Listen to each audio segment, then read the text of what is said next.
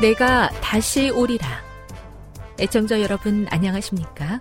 여기는 AWR 희망의 소리 한국어 방송입니다. 본 방송은 천국 복음을 온 세상에 전파하기 위해 제7일 안식일 예수 재림교회가 설립한 세계 방송망입니다. AWR 희망의 소리는 유럽, 라틴 아메리카, 아프리카, 러시아, 아시아의 방송망을 통해 전 세계에 복음을 전파하고 있습니다. AWR 아시아 희망의 소리 방송국은 한국어 방송을 매일 5시간씩 송출하고 있습니다. 희망의 소리 방송은 인터넷과 스마트폰을 통해서도 언제나 청취하실 수 있습니다. 들으실 수 있는 인터넷 주소는 awr.org입니다. 유튜브로는 awr 코리아로 검색하시면 됩니다. 이 시간 희망의 소리 한국어 방송과 함께 보람있고 유익한 시간 되시기 바랍니다. 내가 다시 오리라. 여기는 AWR 희망의 소리 한국어 방송입니다. 주파수 안내입니다. 괌에서 송출하는 우리 방송은 한국 표준시로 밤 9시에 9895kHz로 밤 11시에 9800kHz로 다음날 오전 6시에 9695kHz로 각각 1시간씩 방송하고 있습니다. 우즈베키스탄에서 송출하는 우리 방송은 한국 표준시로 밤 10시에 15,670kHz로 타지키스탄에서는 밤 9시에 15,505kHz로 송출하고 있습니다. 애청자 여러분의 많은 청취 바랍니다.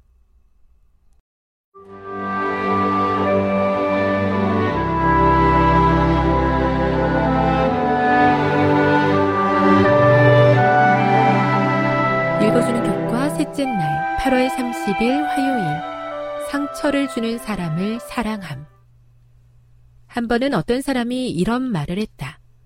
원수를 사랑한다는 것은 진주가 묻혀 있는 흙을 사랑한다는 뜻이 아니고 흙 속에 묻혀 있는 진주를 사랑한다는 의미이다. 하나님께서는 우리가 원래부터 사랑스럽기 때문에 사랑하시는 것이 아니다. 그분께서 우리를 사랑하시기 때문에 우리가 사랑스럽게 되는 것이다. 그대는 그대의 원수를 쳐다보면 무엇이 보이는가? 진주인가? 아니면 진주를 덮고 있는 흙인가? 마태복음 5장 43에서 48절을 읽어보라. 예수님께서는 우리에게 원수를 사랑하고 그를 위하여 기도하라고 말씀하신다. 예수님께서는 우리가 원수를 왜 사랑해야 하는지를 이해할 수 있도록 천연계에서 어떤 예를 주셨는가? 예수님께서 우리에게 가르치시고자 하는 것은 무엇인가? 예수님께서는 마태복음 5장 45절에서 우리에게 상처를 주고 힘든 시련에 빠뜨리는 자들을 우리가 어떻게 대해야 할지를 설명하기 위해 하늘 아버지를 예로 드신다. 예수님께서는 하늘 아버지께서 의로운 자와 불의한 자 모두에게 비를 내리신다고 말씀하신다. 만일 하나님께서 불의한 자에게도 비를 내려주신다면 우리는 그들을 어떻게 대해야 하겠는가? 예수님께서는 우리가 우리를 힘들게 하는 모든 사람들에게 항상 따뜻하고 부드러운 마음을 가져야 한다고 말씀하시는 것은 아니다. 물론 그런 태도가 가능한 것도 사실이다. 하지만 보다 근본적으로 원수를 사랑한다는 것은 그들에 대해 어떻게 느끼는가에 관한 것이라기보다는 그들에게 관심과 배려를 나타내는 구체적인 행동을 의미한다. 예수님께서는 종종 많은 논쟁을 일으키는 다음의 말씀으로 이 구절을 결론 맺으신다. 그러므로 하늘에 계신 너희 아버지의 온전하심과 같이 너희도 온전하라. 마태복음 5장 48절. 하지만 문맥을 살펴보면 그 의미는 매우 명백하다. 즉, 하나님의 완전하심과 같이 완전하기를 원하는 자들은 그분께서 당신의 원수들에게 보여주신 것과 같은 사랑을 자신들의 원수에게도 보여주어야 한다는 것이다. 하나님의 눈에 완전해진다는 것은 원수까지도 사랑하는 것인데 이렇게 하기 위해서는 오직 하나님만이 주실 수 있는 심령의 온유함을 가져야 한다. 교훈입니다. 우리의 심령에 온유함이 없다면 우리에게 상처를 주는 사람을 사랑하는 일은 거의 불가능하다. 그러므로 원수도 사랑할 수 있는 온유함을 주시도록 간구해야 한다. 묵상. 마태복음 5장 48절을 읽어보십시오. 이 말씀의 참된 의미는 무엇일까요? 적용. 온유함의 정의. 피해를 볼 때 성내지 않고 인내로서 견디는 것을 기억하면서 하나님께서 그대에게 온유함을 주실 수 있도록 그대 삶에 이루어야 할 변화의 목록을 기록해 보십시오. 영감의 교훈입니다. 예수님의 모본. 그분은 당신의 원수를 구원하시려고 죽으셨다. 그분은 당신을 죽인 자들을 위하여 기도하셨다. 그분은 당신의 모본을 가르치시며 제자들에게 내가 이것을 너희에게 명함은 너희로 서로 사랑하게 하려 함이로라. 내가 너희를 사랑한 것 같이 너희도 서로 사랑하라고 말씀하셨다. 실물교훈 382 하나님의 마음으로 원수를 바라보며 그들을 사랑하고 싶습니다. 그러기 위해 저의 마음에 하나님의 온유함이 필요합니다. 결코 쉽지 않은 이 변화를 이루기 위해 날마다 예수님과 동행하며 그분을 닮아가게 도와주시옵소서.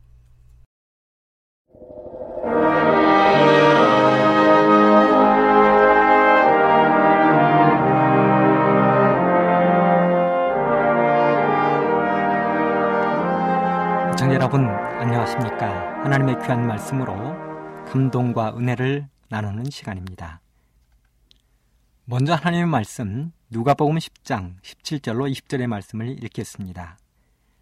70인이 기뻐 돌아와 가로되 주여 주의 이름으로 귀신들도 우리에게 항복하더이다. 예수께서 이루시되 사단이 하늘로서 번개같이 떨어지는 것을 내가 보았노라. 내가 너희에게 뱀과 전갈을 밟으며 원수의 모든 능력을 제어할 권세를 주었으니 너희를 해할 자가 결단코 없으리라. 그러나 귀신들이 너희에게 항복하는 것으로 기뻐하지 말고 너희 이름이 하늘에 기록된 것으로 기뻐하라 하시니라. 요한계시록 20장 11절로 15절의 말씀도 읽겠습니다. 또 내가 크고 흰 보좌와 그 위에 앉으신 자를 보니 땅과 하늘이 그 앞에서 피하여 간데 없더라. 또 내가 보니 죽은 자들이 물은 대소하고 그 보좌 앞에 섰는데 책들이 펴 있고 또 다른 책이 펴졌으니 곧 생명책이라.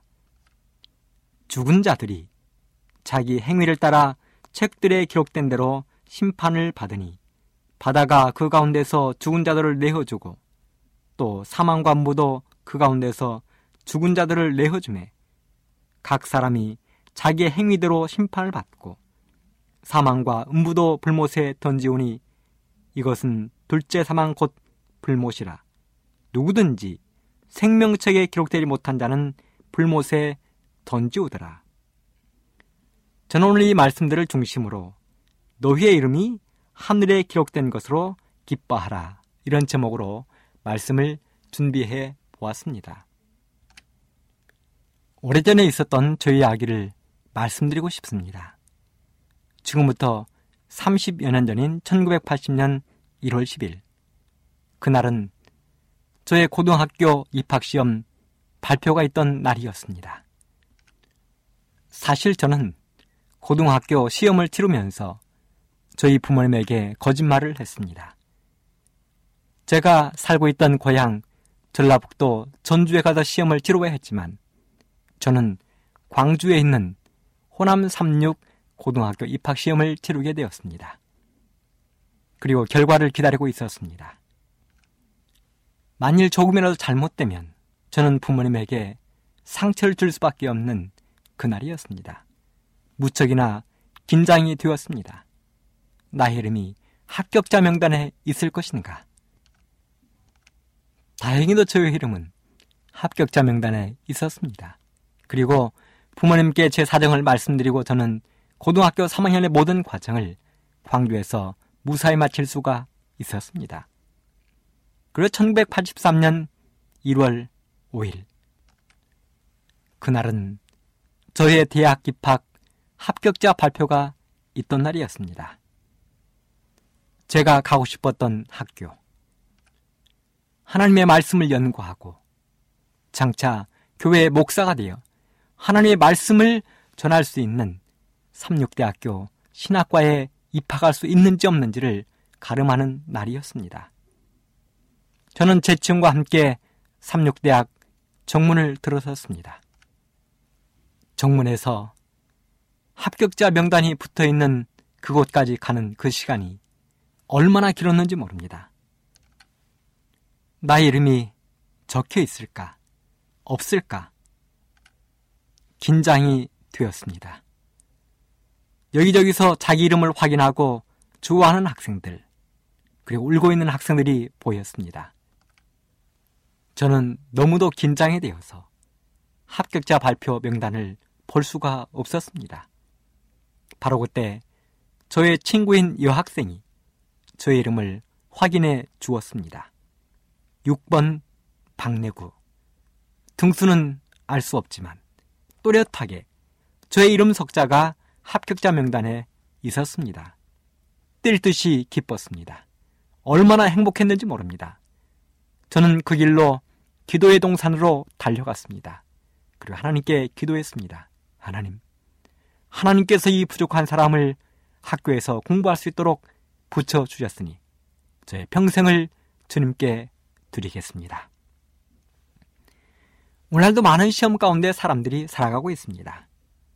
자동차를 운전하기 위하여 운전면허 시험을 치릅니다.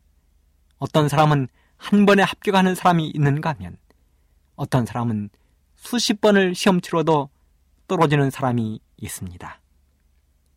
회사에서 사원을 모집할 때도 시험을 치릅니다. 국가 공무원 시험도 치릅니다. 법을 위해서 공부한 사람들도 사법고시를 치르고 초, 중, 고등학교 학생들은 더 높은 학교를 가기 위해서 시험을 치릅니다. 그런데요, 이렇게 시험을 치르다 보면 반드시 두 부류의 사람들이 나오게 되어 있습니다. 시험에 합격한 사람. 그의 명단이 합격자 명단에 있는 사람. 그 사람들은 온 세상을 다 얻은 것처럼 행복하고 즐거워합니다. 친구를 붙잡고 뛰고 부모님께 전화를 드리고 여기저기 아는 사람에게 자랑을 하는 것입니다. 합격했다는 것입니다. 그런가 하면 눈물을 흘리며 쓸쓸히 돌아서는 사람들도 있습니다. 어느 누구에게도 자기의 아픈 마음을 전할 수 없는 그저 쓸쓸히 등을 돌리고 돌아서는 사람들이 있습니다. 이 사람들은 합격자 명단에 자기 이름이 없는 것입니다. 바로 그런 것처럼 오늘 성경 말씀에도 보면 그 이야기를 적고 있는 것입니다. 그래서 예수님께서 말씀하시기를 너희의 이름이 하늘에 기록된 것으로 기뻐하라고 말씀하셨습니다. 먼저 우리는 누가복음의 10장의 이야기를 생각해 볼 필요가 있습니다. 예수님은 70인을 파송하셨습니다. 70인을 두 명씩 짝을 이어서 동리마다 파견하셨습니다.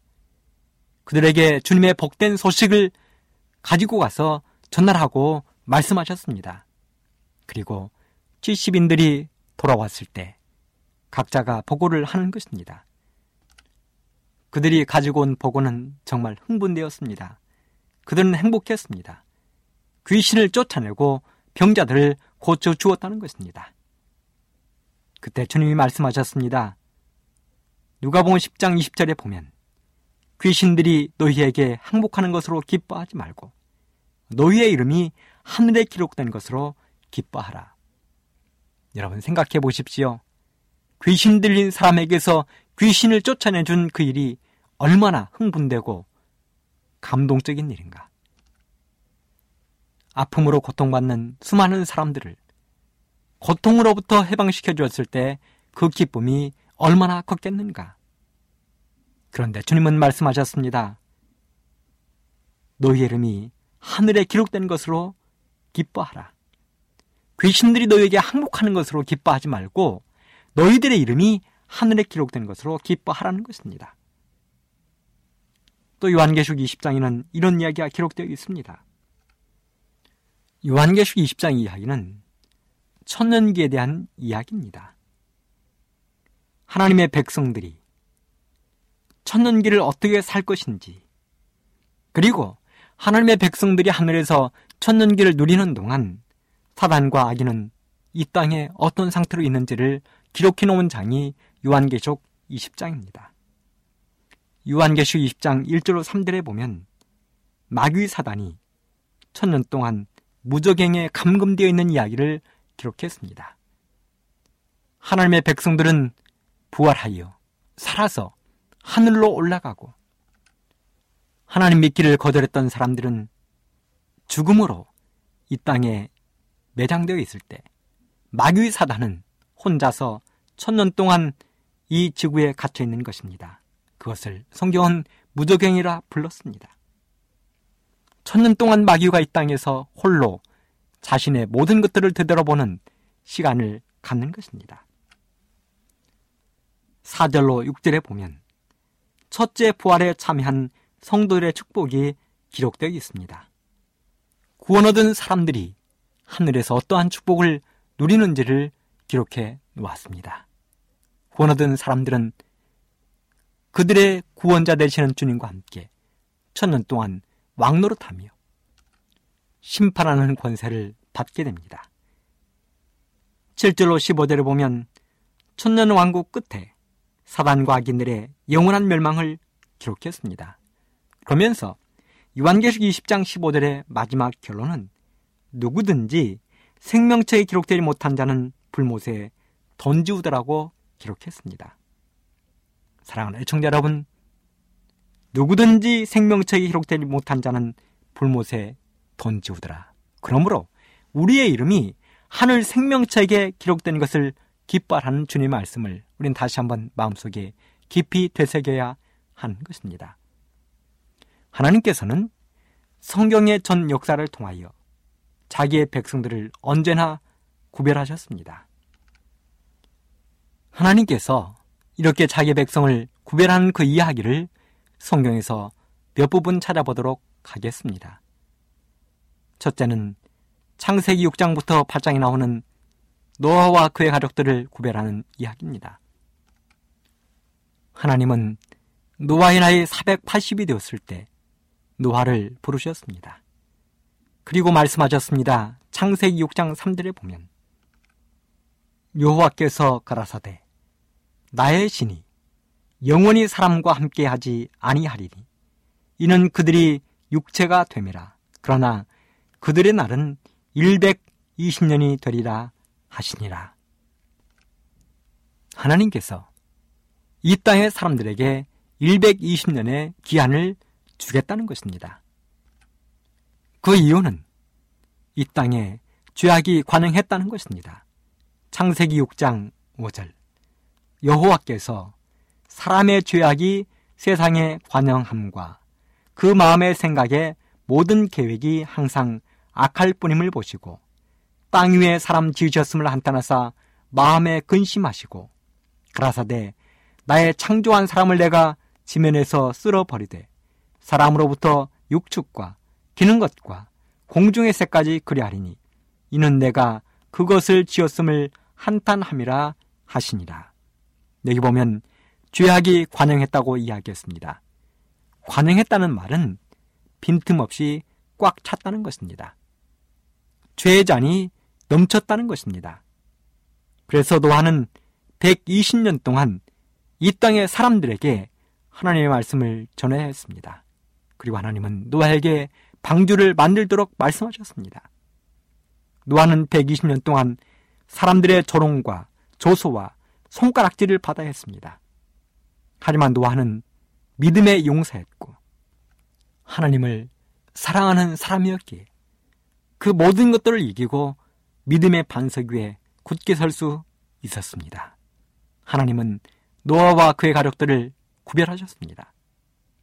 두 번째 하나님은 창세기 12장에 보면 아브라함과 그의 가족들을 구별하셨습니다. 아브라함은 우상 숭배 도시 갈대오르에 살고 있었습니다. 갈대오르는 이교 문화의 중심지였습니다. 그곳에 살고 있는 아브라함을 하나님은 불러내셨습니다. 그리고 하나님은 이 땅의 부귀 영화와 쾌락을 멀리하고 보이지 않는 미지의 땅을 향하여 발걸음을 내딛도록 아브라함에게 용기를 주셨습니다.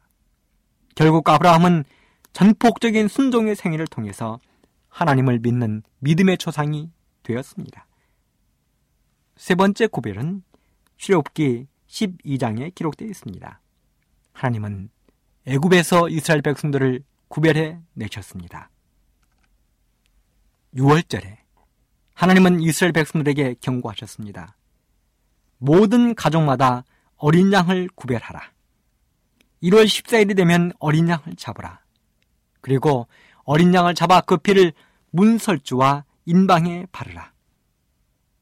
가족들이 함께 모여서 어린 양을 먹되 허리에 띠를 띠고 발에 신을 신고 손에 지팡이를 들고 급히 먹으라고 이야기하셨습니다. 그때 하나님의 말씀을 의지하여 어린 양을 잡았던 사람들, 어린 양을 잡아 문설주와 인방에 피를 뿌렸던 사람들, 그 사람들은 죽음의 천사가 애굽을 찾아왔을 때 죽음의 천사로부터 사랑하는 가족들, 특별히 장자들을 안전하게 지킬 수 있었습니다. 네 번째 구별의 이야기는 마태복음 25장에 기록되어 있습니다. 하나님은 양과 염소를 구별하신다고 말씀하셨습니다. 마태복음 25장 이야기는 예수님께서 재림하실 때의 광경을 기록해 놓은 것입니다. 목자가 양과 염소를 구분하는 것처럼 우리 예수님께서 반드시 구분하는 작업이 있을 것이라고 말씀하셨습니다. 양은 오른편에 둔다는 것입니다. 오른편에 있는 사람에게는 하늘나라를 상속하신다는 것입니다. 염소의 무리는 왼편에 둔다는 것입니다. 왼편에 있는 무리들은 영원한 멸망을 받게 될 것입니다. 그런데요, 이 양의 무리에 끼일 수 있는 사람들의 자격을 마태복음 25장은 자세하게 기록을 했습니다. 그 사람들은 가난한 사람들을 돌봐주는 사람이라고 이야기했습니다. 가난한 사람을 보면 참지 못하는 사람들, 자기 먹을 것을 나눠 주어야 직성이 풀리는 그 사람들이 양의 무리에 끼이게 될 것입니다. 그 사람들은 병든 자를 찾아보는 사람들입니다. 벗은 자를 입히우는 사람들입니다. 죄인들을 사랑하는 사람입니다. 함께 먹고, 함께 즐기고, 함께 그 자리에서 울고 웃을 수 있는 그런 사람들이 양의 무리에 끼일 수 있다는 것입니다. 염세물이 끼는 사람들의 특징을 이렇게 기록했습니다. 나의 것만 챙기는 이기주의자, 이웃을 멀리하는 사람들, 하나님의 말씀을 거절하는 사람들은 염소의 무리에 끼일 것이라고 말씀했습니다. 사랑하는 애청자 여러분, 우리 모두는 선한 사마리아인의 양심으로 돌아가서 양의 무리에 끼인 사람들처럼 선한 그리스도인의 생애를 반드시 살게 되기를 간절히 바랍니다. 다섯 번째로 구별하는 이야기는 요한계시록 12장 17절에 기록이 되어 있습니다. 용이 여자에게 분노하여 돌아가서 그 여자의 남은 자손 곧 하나님의 계명을 지키며 예수의 증거를 가진 자들로 더불어 싸우려고 바다 모래 위에 섰더라. 요한이 기록한 구원 얻을 사람들의 특징을 살펴보면 요한계시록 22장 14절 그 두루마기를 빠는 자들이라고 이야기했습니다. 킹 제임스 버전 흠정의 성경에 보면 그 두루마기를 빠는 자들을 이렇게 해석했습니다. 그의 계명을 지키는 자들. 하나님의 계명을 지키는 사람들이 구원 얻을 무리 가운데 포함되는 것입니다. 요한계시록 2장 7절에 보면 이기는 자들이라고 기록했습니다. 지금 세상은 얼마나 죄의 유혹이 강력한지 모릅니다. 우리 어린 아이부터 어른에 이르기까지 주변을 둘러보면 죄 지을 거리들이 산더미처럼 쌓여 있는 것입니다. 요즘은 어린아이들도 손에 핸드폰, 스마트폰을 들고 다닙니다. 조금만 잘못 쳐도 죄의 유혹거리들이 쏟아지는 것입니다. 이런 세상에서 그런 모든 유혹을 이기고 믿음으로 굳게 서는 사람들이 구원 얻을 것이라고 기록하고 있는 것입니다. 요한계시록 7장 3절에 보면 하나님의 입맞은 사람들이 구원 얻을 사람들입니다. 하나님께서 말씀하신 안식일을 신치 준수하며 하나님의 믿음대로 사는 그 사람들이 인을 맞게 될 것입니다. 요한계시록 7장 4절에 보면 14만 4천인이 구원 얻을 것이라고 이야기했습니다.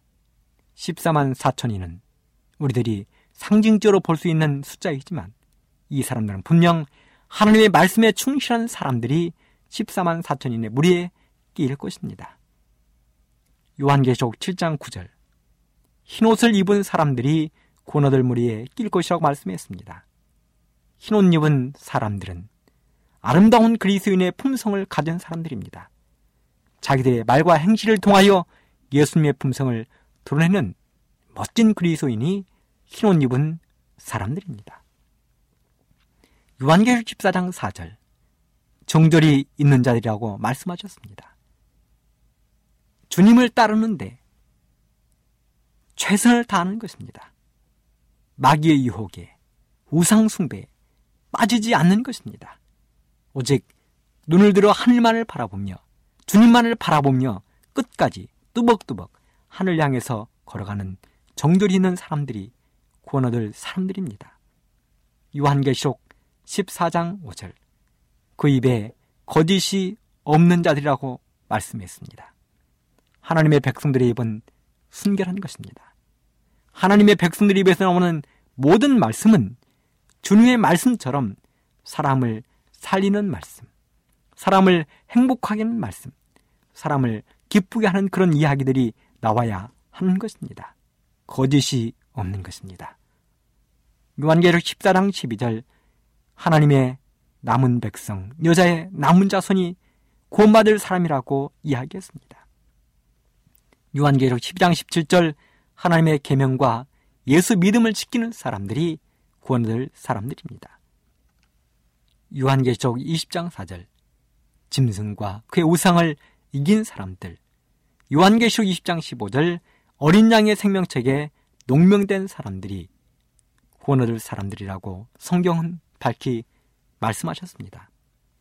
그런가 하면 하나님의 나라를 얻지 못할 사람들, 하나님의 생명책에 이름이 기록되지 못할 사람들도 있다고 성경은 이야기했습니다. 요한계시록 21장 8절. 그러나 두려워하는 자들과 믿지 아니하는 자들과 흉악한 자들과 살인자들과 행음자들과 술객들과 우상 숭배자들과 모든 거짓말하는 자들은 불과 유황으로 타는 못에 참여하리니 이것이 둘째 사망이라. 여기 보면 두려워하는 사람들이 하나님의 나라를 얻지 못할 것이라고 말씀했습니다. 믿음과 용기가 부족하고 고난과 시련 받기를 회피하는 사람들입니다. 믿지 않냐는 사람들도 있습니다. 믿음이 없습니다. 예수님의 증거를 위하여 설 수 없는 사람들입니다. 흉악한 사람들입니다. 부정한 자, 짐승을 경배함으로 스스로 더럽힌 자들입니다. 살인자들, 하나님께 충성된 사람들을 핍박하거나 살해한 엄청난 사람들입니다. 로마 시대의 네로를 비롯하여 하나님의 백성들을 화형장으로 아니면 사자의 밥이나 짐승의 밥으로 던졌던 수많은 사람들, 그들은 살인자들입니다. 행음자들입니다. 영적인 간음자들입니다. 하나님을 믿기보다는 우상을 숭배했던 영적인 간음자들입니다. 세상을 좋아했던 사람들입니다. 술객들입니다. 마술하는 사람들, 요술을 부리는 사람들, 마약 사용자들, 강신술자들, 점치는 사람들, 이 모든 사람들이 그 무리에 포함될 것입니다. 우상 숭배자들입니다. 거짓 신을 섬기며 짐승에 경배하는 모든 사람들, 모든 거짓말을 하는 사람들이 하나님의 나라를 얻지 못할 것이라고 성경은 분명하게 말씀하고 있는 것입니다. 사랑하는 애청자 여러분, 우리 학생들이 배우는 역사책에 보면 위대한 역사의 영웅들이 얼마나 많이 나오는지 모릅니다. 저 유명한 헬라의 알렉산더를 생각해 보십시오. 그는 젊은 나이, 스무 살의 왕이 되어 서른 세 달에 죽을 때까지 아프리카 북부와 아시아와 유럽 전 대륙을 통일하는 엄청난 업적을 이루었습니다. 프랑스의 나폴레옹도 전쟁에 유명한 장군이었습니다. 독일의 히틀러를 생각해 보십시오. 2차 세계대전을 일으켰던 독일의 히틀러는 1941년 3월 자기 연설에서 이렇게 이야기를 했습니다. 나의 군대를 보라. 우리는 하나님께 구할 것이 하나도 없다. 우리는 하나님이 우리를 그냥 버려두기를 구할 뿐이다. 우리는 하나님 없이 총을 가지고 우리의 싸움을 싸우기를 바란다. 우리는 하나님의 도움 없이 승리하기를 바란다. 하지만 그도 패전에 멍인을 쓰고 결국은 자살하고 말았습니다. 그들의 이름은 주님 오시는 날 영원히 소멸되는 이름 가운데 있을 것입니다. 하지만 이름도 없고 빛도 없이 살았지만 이 땅 보이지 않는 구석에서 사랑의 손길로 이웃을 위해서 봉사했던 이름 모를 사람들. 어려움 속에서도 굳건한 믿음과 순종의 생활을 했던 사람들. 온갖 고난과 핍박 속에서도 순교의 생애를 살았던 사람들은 하나님의 생명책에 이름이 기록되고 그들은 영원한 구원을 얻게 될 것입니다. 예수님께서 이 땅에 재림하시는 그날, 주님께서 준비하신 하늘 생명책에 열려오는 그 순간, 우리의 이름이 거기에 반드시 있어야 될 것입니다. 주님이 이 땅에 오시는 그날, 나의 이름이 생명책에 없다면, 그것처럼 불쌍하고, 그것처럼 실망스러운 일이 어디에 있겠습니까? 그때는 나의 재산이 나를 구하지 못할 것입니다. 그때는 나의 명예가 나를 구하지 못할 것이고 나의 지위가 나를 구하지 못할 것입니다. 오직 변함없는 주님에 대한 사랑과 변함없는 주님에 대한 순종과 변함없는 주님에 대한 믿음과 변함없는 주님에 대한 희생이 우리를 구원하게 될 것입니다. 로마 정부가 그리스인들을 핍박하던 그때 주님을 사랑하던 모든 사람들은 대부분 카타콤이라는 지하묘소로 숨어 들어갔습니다. 그런데 훗날 어떤 사람이 그곳에 갔을 때 그 카타콤 어두운 지하벽에 이런 말이 써져 있는 것을 발견했습니다. 사랑했던 당신들 때문에 나는 63세까지 살 수 있었어. 여러분, 오늘날은 63세는 청년입니다. 옛날은 60세까지 너무 살기 어렵기 때문에 환갑을 지냈지만 요즘은 환갑을 세는 어른들도 별로 있지 않습니다. 70 정도 되어야 그때 환갑 세는 기분을 느낀다는 것입니다.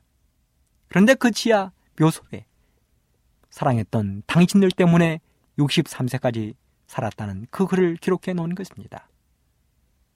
평생 동안 빛 한 번도 보지 못하고 맑은 공기 한 번 쐬지 못하고 밝은 태양 한 번 바라보지 못하고 마음껏 노래 한 번 부르지 못하고 마음껏 말씀 한 번 보지 못하고 지하 어두운 묘소에서 하루하루를 불안에 떨었던 그 사람들 그 사람들은 그렇게 살면서도 주님에 대한 믿음을 결코 버리지 않았습니다. 성도들 간의 사랑을 결코 그들은 버리지 않았습니다. 그들은 믿음과 사랑의 힘으로 그렇게 63세까지 살았다는 것입니다. 사랑하는 애청자 여러분, 우리도 주님에 대한 믿음과 사랑으로 이 땅을 살다 보면 우리의 이름이 하늘 생명책에 기록되는 참된 기쁨을 맛보게 될 것입니다. 사랑하는 애청자 여러분, 우리 주님은 오늘 우리에게 다시 한번 말씀하십니다. 너희의 이름이 하늘 생명책에 기록된 것으로 기뻐하라. 그렇습니다. 우리의 이름이 하늘 생명책에 기록되어 있습니다. 우리의 믿음 생활이 하늘 생명책에 기록되어 있습니다. 주님이 이 땅에 오실 때 하늘 생명책에 기록된 우리들의 이름을 반드시 부를 것입니다.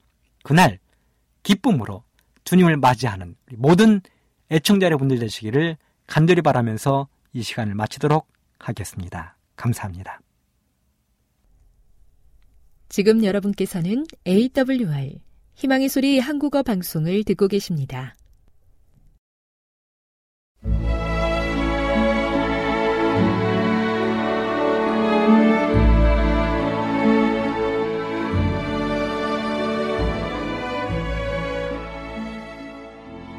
애청자 여러분 안녕하십니까? 명상의 오솔길의 유병숙입니다. 이 시간은 교회를 사랑하시고 돌보시는 하나님의 놀라운 능력의 말씀이 담긴 엘렌지 화이처 교회 증언 1권을 함께 명상해 보겠습니다. 동부와 서부 이것이 전부가 아니다. 형제들 사이에 있어야 할 사랑이 결핍되어 있었다. 내가 내 아우를 지키는 자니까라는 정신이 나타났다. 이기적이고 탐욕적인 정신이 형제들의 마음속에 있었다. 형제들의 관심을 살펴보고 그들을 보호해주는 대신에 하나님께서 싫어하시는 딱딱하고 이기적인 정신이 피차에 거래되고 있었다. 그처럼 고상한 신앙 고백을 하는 자들과 하나님의 특별한 백성 중에 속하여 공헌을 통하여 그들이 선한 일에 열심을 다하고 있노라고 말하는 자들은 고상하고 관대하며 그들 자신보다 형제들의 유익을 위하는 기지를 나타내고 형제들에게 가장 좋은 기회를 주어야 한다. 관대한 정신은 관대한 정신을 낳고 이기심은 이기심을 낳는다. 나는 지난 여름 동안 널리 퍼진 정신이 할 수 있는 대로 이 세상의 것을 많이 붙들고자 하는 것이었음을 보았다. 하나님의 계명은 지켜지지 않았다. 우리는 마음을 다하여 하나님의 율법에 따른다. 그러나 많은 사람의 마음은 세상을 따르고 있었다. 마음이 세상에 있는 사물로 채워지고 스스로를 섬기고 있는 동안 그들은 하나님의 율법을 따를 수 없었다. 안식일은 지켜지지 않았다. 어떤 사람들은 엿새 동안에 해야 할 일을 제7일에도 했다. 한 시간 혹은 그 이상의 시간이 안식일의 시작과 끝에서 가끔 빼앗겨졌다. 세상 사람들에게 예수님의 재림을 고대하고 있노라고 말하고 마지막 자비의 기별을 가지고 있음을 믿노라고 하는 안식일 준수자 중 어떤 사람들은 육신적 감정을 따르고 거래와 장사를 하는 가운데 불신자들에게 상업상으로 민감하다는 평을 듣게 된다. 왜냐하면 매매 거래에 있어서 그들이 언제나 가장 많은 이익을 얻기 때문이다.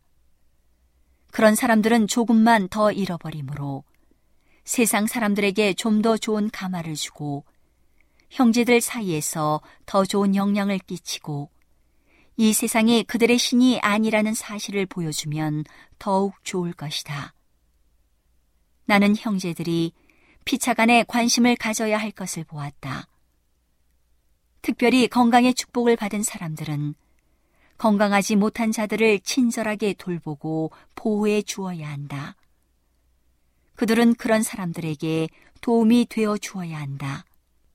예수님께서 가르치신 선한 사마리아인의 교훈을 기억해야 한다. 예수님께서는 내가 너희를 사랑한 것 같이 너희도 서로 사랑하라고 말씀하셨다. 어느 정도로 사랑할 것인가? 그분의 사랑은 말로 표현할 수 없다. 그분은 창세 전에 아버지와 함께 가지셨던 영광을 버리셨다. 그가 찔림은 우리의 허물을 인함이요.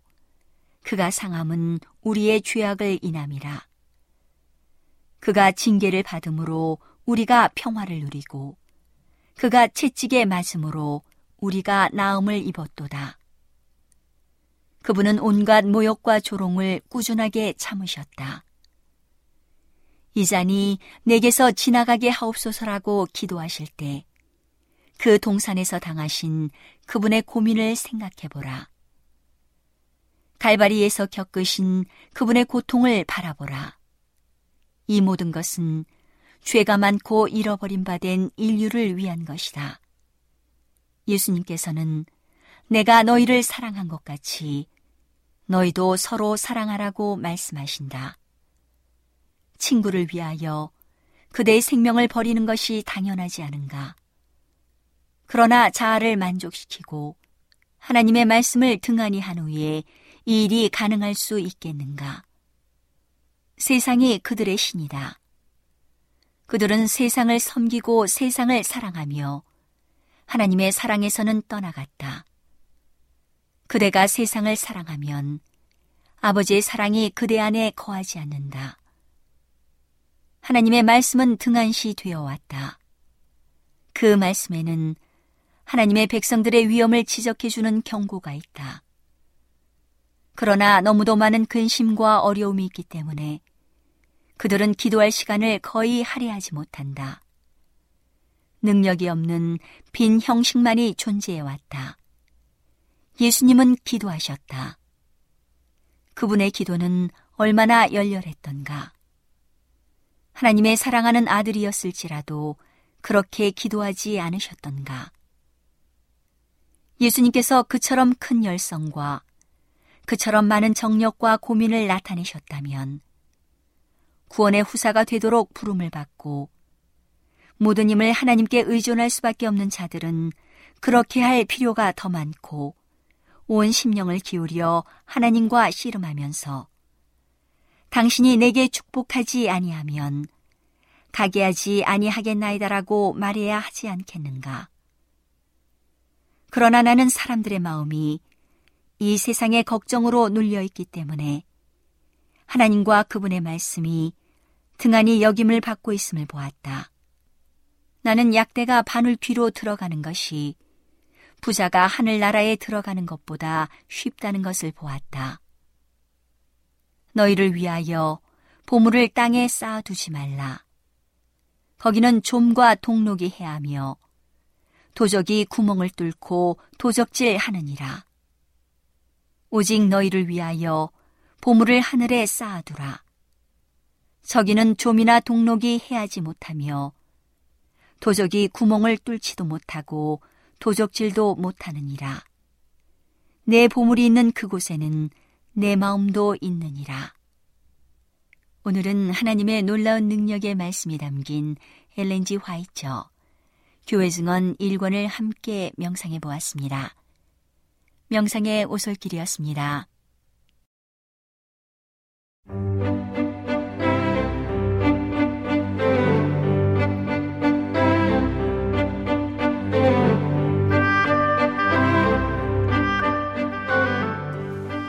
여러분 안녕하세요. 신비한 자연에서 몇 가지 주제를 골라 소개해 드리는 아름다운 세계 시간. 저는 진행을 맡은 송은영입니다. 사람의 폐는 공기 중에서 산소를 얻어 혈액에 공급하고 혈액이 운반한 이산화탄소를 몸 바깥으로 내보내는 기능을 합니다. 이러한 과정을 가스 교환이라 하는데 허파꽈리라 하는 폐포에서 이루어집니다. 폐는 심장과 가장 가까이 위치한 장기로 늑골의 보호를 받으며 근육이 없어서 늑골과 횡격막에 의해 움직입니다. 횡격막을 수축시켜 흉강의 빈 공간을 늘리는 방법으로 바깥 공기가 들어오게 하며 이완시켜서 흉강을 좁게 하는 방법으로 체내에 있던 가스를 내쉽니다. 일단 공기가 들어오면 수분을 머금은 폐포에 산소가 녹고 이것이 순환계를 통해 전신의 혈관에 전달됩니다.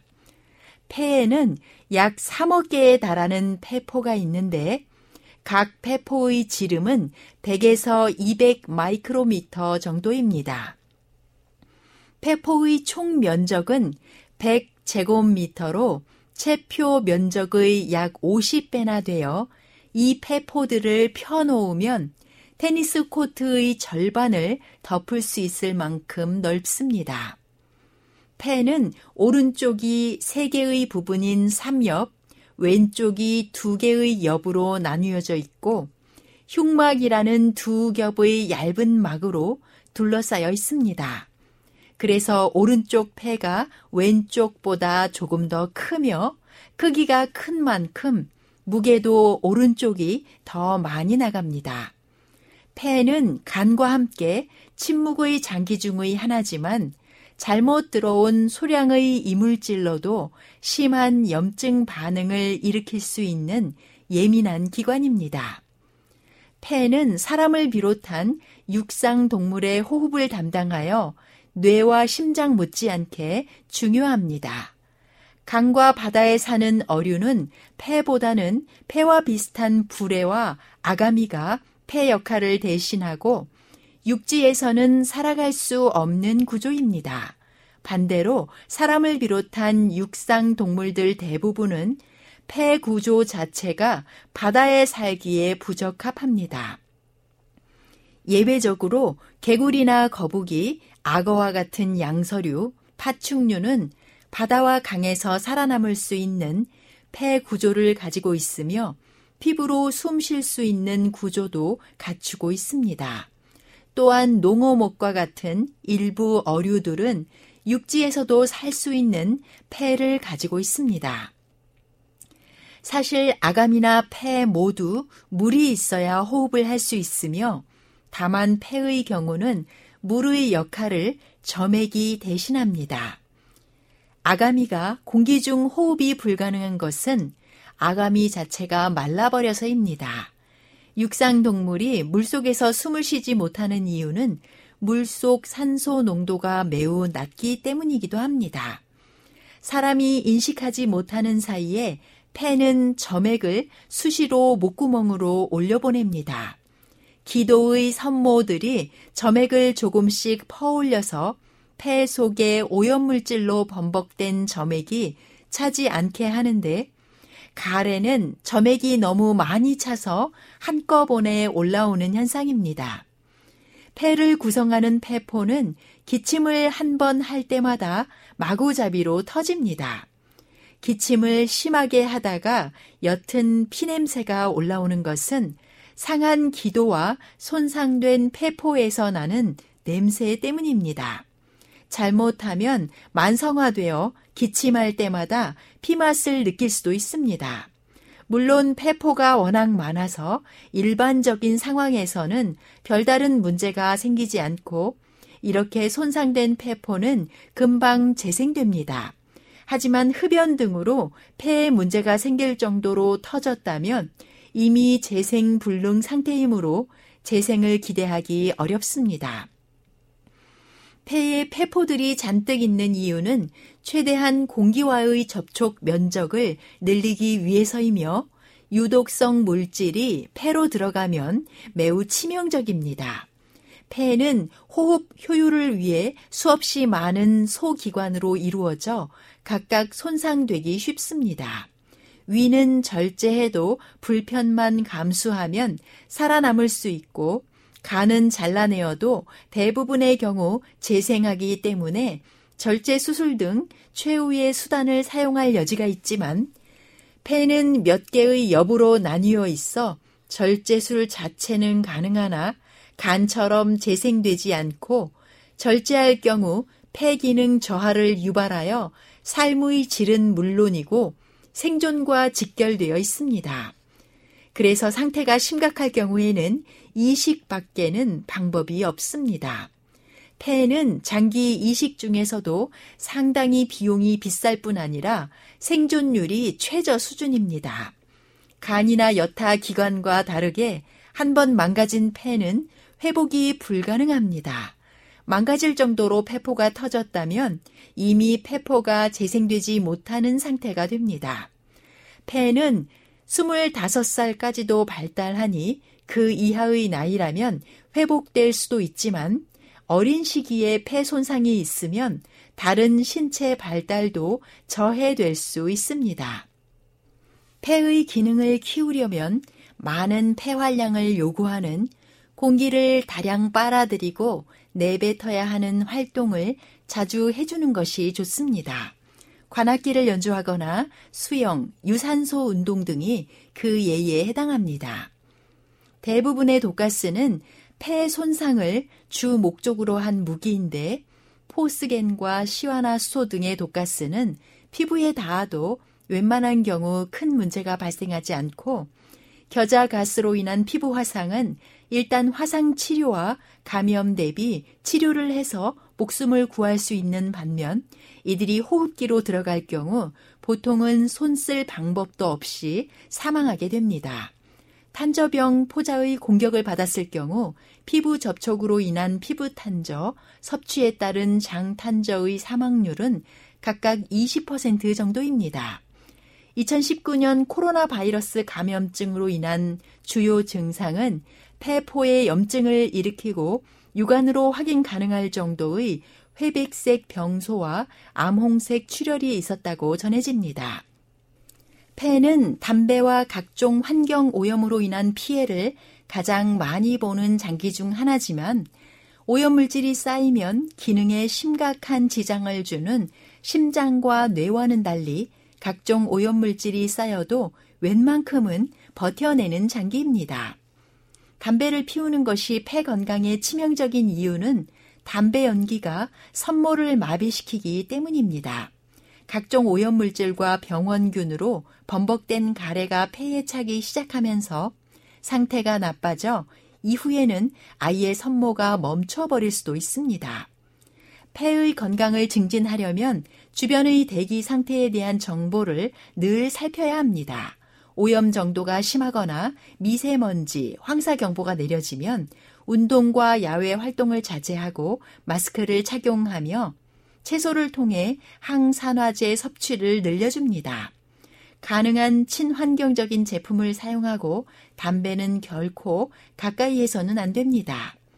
또한 용접 기사나 건설 근로자, 도장공, 미용사 등 먼지나 화학물질, 연기, 폐기물 등에 노출되는 직업을 가진 사람들은 호흡기를 보호하는 장비를 반드시 착용해야 합니다. 외부뿐만 아니라 실내에서도 애완동물의 비듬이나 곰팡이, 건축자재, 방향제, 환기 시스템, 벽난로 등이 실내 공기질을 떨어뜨릴 수 있으므로 실내 환기구와 카펫 등을 정기적으로 청소하여 깨끗하게 유지해야 합니다. 마태복음 15장 11절에는 입으로 들어가는 것이 사람을 더럽게 하는 것이 아니라 입에서 나오는 그것이 사람을 더럽게 하는 것이니라 하셨습니다. 외부에서 산소를 들이마시고 이산화탄소를 내놓는 것처럼 우리를 깨끗해 하시는 것은 사람의 속에서 결코 나지 않고 예수님의 보혈로 이르러 오기에 더욱 그분을 의지해야겠습니다. 지금까지 아름다운 세계였습니다. 여러분 안녕히 계십시오.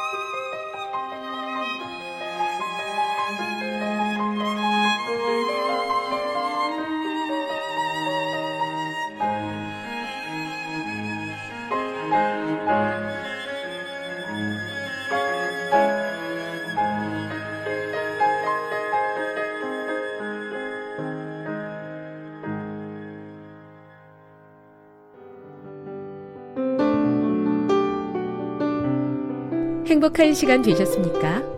지금까지 여러분께서는 AWR 희망의 소리 한국어 방송을 청취하셨습니다. 방송을 청취하시고 문의를 원하시는 분은 우편번호 02461 대한민국 서울시 동대문구 이문로 1길 11 희망의 소리 방송부 앞으로 편지나 엽서를 보내주시거나 지역번호 02-3299-5296에서 8번으로 전화 주시기 바랍니다. 지금까지 함께 해주신 애청자 여러분들께 감사드립니다. 애청자 여러분, 다음 이 시간까지 하나님 안에서 늘 평안하십시오. 감사합니다. 내가 다시 오리라. 여기는 AWR 희망의 소리 한국어 방송입니다.